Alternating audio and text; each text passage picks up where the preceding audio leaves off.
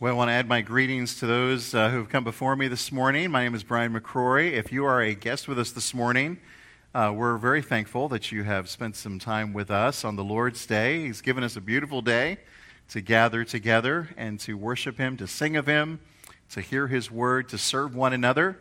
And uh, we would love to get to know you a little bit better if this is your first time at Heather Hills. Uh, if you would take one of those little communication cards from the the back of the pew in front of you and just uh, fill out the front side of that. Let us know a little bit about yourself.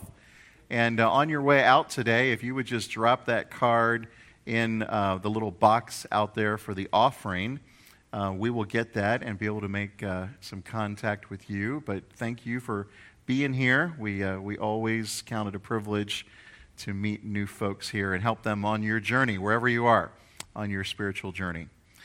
Well, um, the title of my message this morning is Crucified. We've come a long way to get here, haven't we? In John's Gospel. Uh, we started in John chapter 1, where we learned that the one about whom we're reading is face to face with God for all eternity. You remember that? In the beginning was the Word, and the Word was with God, and the Word was God. And we looked at how that meant that God was face to face with him. And by him all things were made, nothing made that was not made by him. We learned he is the light, the light that enlightens everyone, that gives life to everyone and everything. That's where we began this journey that we're on. We began before there was anything, we began before there was time. That's where the story begins. Before Bethlehem, before the Garden of Eden, before creation itself. That's where the story began. And this is where we've come to. In that first chapter of John, we learned that the Word became flesh. And we know the story of that human flesh, don't we? The one that the disciples met, the one that the disciples later described to us. We've become familiar with that person over these last couple of years as we've studied this gospel. Those of us who are believers this morning, we have a real hard time coming objectively to this story that we're studying this morning because, as though it were somehow um, or other unrelated to who we are and what we are. We know this one, don't we? We've known about this one from our earliest days, some of us. For others of us, we've come to know him in later life. But we know him. We know his story. We know about his birth in Bethlehem. We know about his mother, Mary. We know about her experience of having the birth announced to her by angels.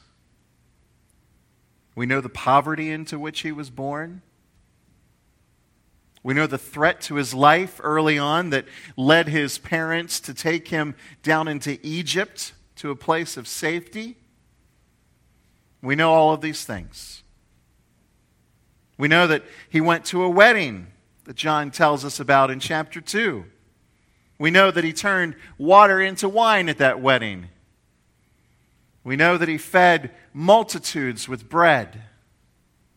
We know that he healed people, that he made blind people see, deaf people hear, lame people jump for joy. We know that he did those things. We know that he raised dead people to life. We know him. He's our friend. We can't breathe without him. We can't get up in the morning and live without him. We can't face terminal illness and death without him. He is everything to us. He's our life He's our being. He's everything we'll live for. There's not one moment of our lives for which he is not the most significant factor in it. We know him. He's changed everything for us. We don't want to exist in a universe where he is not present. And yet it has come to this. I want us to notice in our text this morning, beginning in verse 16, bearing the cross. So they took Jesus, and he went out bearing his own cross to the place called the place of a skull, which in Aramaic is called Golgotha. We're told in verses 16 and following here that we find Jesus being taken in charge. That's the phrase that was used taken in charge by the soldiers. He was a condemned man now. He's pressed into carrying the cross to the place of execution. So, the Bible says he went out bearing his own cross, literally bearing it for himself stressing that Jesus did this work. He did this work himself, carrying the very wood on which he would be fastened as a sacrifice for our sins. And there's echoes in this very verse, isn't there, of another incident that happened a long time before, perhaps as many as 2,000 years before what a man called Abraham is taking his son Isaac to be sacrificed up the very same mountain that Jesus is about to be sacrificed on Mount Moriah in Jerusalem. And we read about that boy Isaac in Genesis that he carried the wood for the sacrifice up the hill behind his father, who took the wood and laid it out in order that he might lay his own son on that wood and there sacrifice him as an offering to God, as an act of obedience to God. We don't understand how Abraham had the faith to do that. We're told in the Bible that Abraham believed that God was able to raise his son from the dead, even. And as Abraham is about to plunge the knife into his own son Isaac, whom he loves, the child of promise given to him in his old age, we know the story, and there's the sound of an animal caught in the thicket. It's a ram that's been caught there, and the ram dies instead of Isaac dying. And ever since the beginning of John's gospel, we've seen Jesus identified as the Lamb of God who takes away the sin of the world. And it's come to this bearing his cross. Only he can accomplish the sacrifice. Only he can go to the cross on our behalf. And consider this the God who spared Abraham's son will not spare his only son. Then the focus changes. Notice, secondly, verses 18 and following, we see the one on the cross, not only bearing the cross, but on the cross. There they crucified him. Two things happen on the cross that we see in our text. First, in verse 18, on the cross, Jesus was crucified.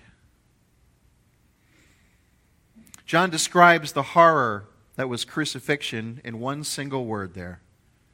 They crucified him. Crucified. Crosses were, of course, familiar to the people of John's day. They came in various forms. Sometimes a tree with Y shaped branches were used. Sometimes a great stake in the ground to which the victim was pinned. Sometimes the familiar crossbeam on a stake would be hoisted up and the figure would be pinned to that cross. They were fastened to the cross either with ropes or with nails, their feet just off the ground, not necessarily very high often uh, as we picture sometimes when we think of the cross of Jesus. His feet quite close to the ground. He'd be within talking distance, just, just above the heads of those standing by. It'd be very easy for the soldiers to just hand up to him on some hyssop some water for his lips to enable him to speak. He was kept there by a little uh, horn of wood that projected out from the bottom of the stake that took the weight of his body to prevent the flesh from tearing and him falling off. It was a terrible death. Commentator Leon Morris wrote this Nothing could be more horrible than the sight of this living body breathing, seeing, hearing, still able to feel, yet reduced to the state of a corpse by forced immobility and absolute helplessness. We can't even say that a crucified person writhed in agony because it was impossible for them to move. Just as he had done when speaking earlier of the scourging in chapter 19, John just mentions it crucifixion and passes on. The brevity of, of, of this language is in direct contradiction to a lot of the popular piety in the history of the church. There's been a lot of focusing through history on the pains and the agonies of Jesus leading up to his death. There's been a, a great focus on an interest in the kind of, of physicality of the sufferings that he's enduring. John doesn't go into detail. In some churches, there is a, a regular reminder of every element of the sacrifices and agonies that he endured, but John doesn't go into that detail. There, they crucified him. The gospel writers make no attempt to satiate our bloodlust or tug at our heartstrings. John tells us that when Jesus was crucified there, the text says, and with him two others, one on either side, and Jesus between them. This to Jesus' enemies would have been the ultimate, the final indignity. Here he is among the criminals in his death. They loved that. But of course, it was just as Isaiah had prophesied in Isaiah 53 he would be numbered among the transgressors. But for John and for us, Jesus crucified between the criminals, even though he was innocent, even though he was sinless is to us the greatest joy and our greatest treasure. To think that he came to save sinners by making himself one with sinners in his death. To think that he came to bear sin and be identified with those who have broken God's law in order that he might be our substitute and our representative and our Savior blows our minds and it transforms our lives. On the cross, Jesus was crucified. There's a second thing that happened on the cross. Jesus was identified. Notice verses 19 and following. Verse 19, in addition to all the other indignities that Pilate had already shown the Jews, it says Pilate also wrote an inscription and put it on the cross. This was not uncommon. In fact, very often when a criminal was being led out to the place where the cross would be, there would be someone who would walk in front of them holding a placard And on that placard would be written the guilt or the sins or the wrongdoing of which he was guilty. But there was no placard going in front of Jesus, there was no accusations that held, was there? His judge, Pilate, had told us three times and told the crowd that he was free of guilt, innocent, nothing worthy of crucifixion. And it seems that in putting this inscription on the cross, Pilate was getting back at the Jews a little bit, leaving them a parting shot, as it were, for their manipulating him into this action. The inscription placed above Jesus' head, the Bible says it read, Jesus of Nazareth, the King of the Jews. Crucifixions took place in public places. This was a public place just outside the city wall of Jerusalem. It was on the main road. People would be going about their ordinary business. They'd be going to market, they'd be going to their place of employment, they'd be going back home again. It was designed, crucifixion on these public areas was designed to have a major impact by the Romans shock and awe. It was meant to be a reminder this is what happens to you if you break the Roman law. This is where you end up crucified. Verse 20 Many of the Jews read this inscription, for the place where Jesus was crucified was near the city and it was written in Aramaic, in Latin, and in Greek. Executions were public occasions. There would have been many people who came just to look. Many people, of course, had heard about Jesus. They would want to see his end. He was a well known teacher, healer. Loads of people would have come. And Pilate takes advantage of this. He wants to humiliate the Jews. He has it written in Aramaic, the language of the country. He has it written in Greek, the common language of communication throughout the Roman world. He has it written in Greek. Uh, and then he has it written in Latin, the official language of the empire. And Pilate is responsible for ensuring that as Jesus hangs on the cross, his own language, his own words, Jesus' own words are fulfilled. Do you remember what he said? If I be lifted up, I will draw all people to myself. The cross is becoming his throne. Jesus will rule the world from his cross by virtue of his cross, by virtue of his obedience, by virtue of his sacrifice.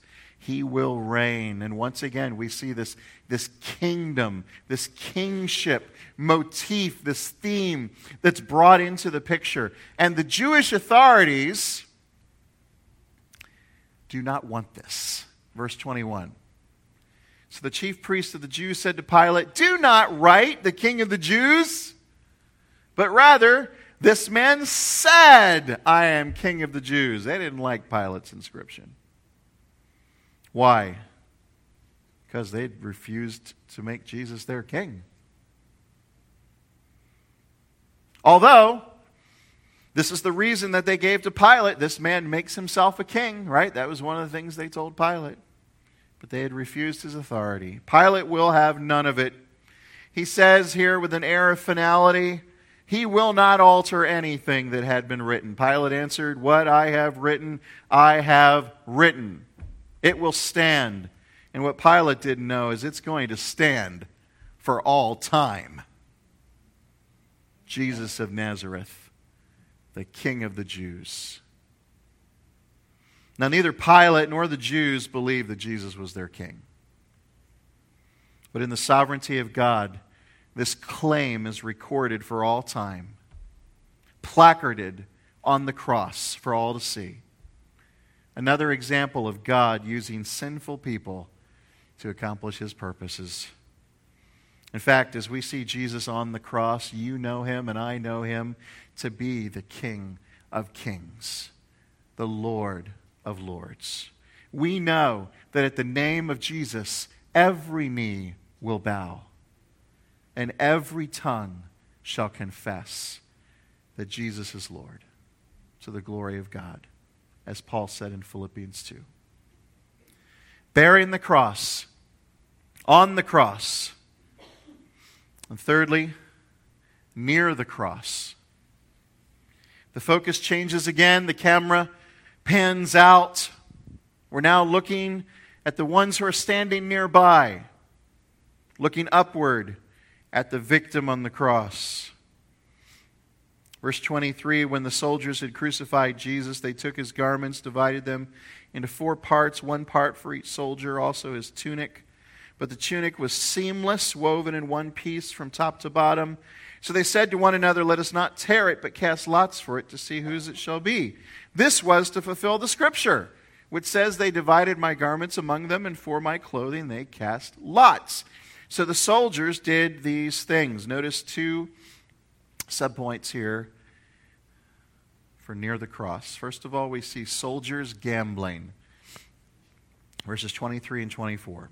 It wasn't unusual for the soldiers to commandeer the clothing. And if the effects of a crucified or executed man, um, these would have included things like an outer garment, an undergarment, a loincloth, belt, sandals. And the soldiers on duty, apparently four of them, cast lots to determine which item belonged to which soldier. And in the process of dividing up the stuff, they came across this coat, this tunic, which instead of being made of different pieces of cloth and sewn together, had been woven in one piece from the top to the bottom without a seam. That made it more valuable.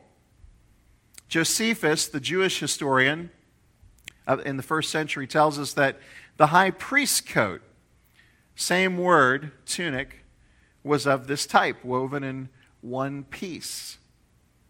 Could be that John recognized that there was some importance to that, and that's why he reports this fact that takes place. Maybe he's saying that this is significant because John has already emphasized or introduced to us the idea that Jesus is the high priest, the great high priest, who offers the sacrifice of himself. But John does notice, one thing we do know is that John notices as he reflects on this, that this is fulfilling some words of prophecy, some words from the Old Testament, from Psalm 22. John doesn't tell us why he thought of Psalm 22, but the other gospel writers tell us why. Remember, the other gospels, Matthew, Mark, and Luke, were written before the gospel of John. John would have been familiar with their content. The other gospel writers tell us that Jesus at this point cried out on the cross, My God, my God, why have you forsaken me? That's verse 1 of Psalm 22. And very often in the Bible, where a part of Scripture is cited, good Bible study will tell you, instruct you, when you see something that comes from the Old Testament, to go back and read the rest of that context, because likely there's other connections as well when someone's thinking over a passage of Scripture. And so Jesus is saying from the cross, in saying, My God, my God, why have you forsaken me? Jesus is also saying, You want my perspective on what's going on here? Read Psalm 22. These are the words of the Holy Spirit conveyed to David, where David heard the voice of the Son of God describing to his father what he'd endured on the cross. Part of that psalm says this Dogs encompass me a reference to Gentiles, like the Roman soldiers. A company of evildoers encircles me. They have pierced my hands and my feet. I can count all my bones. They stare and gloat over me. They divided my garments among them, and for my clothing they cast lots. John sees Psalm 22 fulfilled before his own eyes as Jesus hangs on the cross. This detailed description in Psalm 22, given by the psalmist through the Holy Spirit, is a wonderful confirmation of the mastery of the wonders of God, whose will was accomplished in every detail. It was because of God's decreed will that these people acted the way they did, of their own free will. But because of the decree of God, near the cross, there were soldiers gambling. Near the cross, secondly, there were followers standing. Verses 25 to 27. Standing by the cross of Jesus were his mother and his mother's sister, Mary, the wife of Clopas, and Mary Magdalene. Deserted as Jesus was by his disciples, he was not utterly abandoned. Remember, all the disciples ran away. But some women stood by the cross. Four believing women who stand as a contrast to these four gambling soldiers. John describes them. There was Mary, the Lord's mother, was there even though she's unnamed. John is the only gospel writer who mentions the presence of Jesus' mother at the cross. John typically does not mention the names either of himself or of his family. And in this case, he does not mention Mary's name. Mary's sister is there. We know her name is likely Salome, who was the mother of James and John. Again, John, who's writing the gospel, doesn't name himself or his family, and he doesn't give his mother's name here. Then there's Mary, the wife of Clopas. We don't know too much about this woman, except we know she was one of the women who went to the tomb on resurrection morning. She was one of those women who tried unsuccessfully to persuade the disciples that Christ had risen, but they didn't believe her. And she was the mother of the Apostle James, the son of Alphaeus. The name Alphaeus is a variant of Clopas. Finally, there was Mary Magdalene. By the way, Mary was never a prostitute, like Dan Brown wants us to believe in the popular books he's written. She was delivered of seven demons, the Bible tells us and was one of those women who ministered to Jesus and, along with others, helped to finance his ministry and team. These women were standing near the cross, close enough to hear his voice, close enough for him to speak to them. Their love for Jesus had overcome their fear of being associated with him. They'd followed. They'd stayed as close as they could. And now they come as near as it's possible to come to comfort him by their presence. And he is conscious of their presence, isn't he? And in his anguish, Jesus thought of his mother. It's an infinitely moving thing that Jesus is in the agony of the cross in that moment where the salvation of the world hangs in the balance. And he's thinking about the loneliness of his mother in the days to come after he would be taken away. His brothers and sisters, of course, the rest of the family at this point in his life didn't believe in him. His mother believed in him.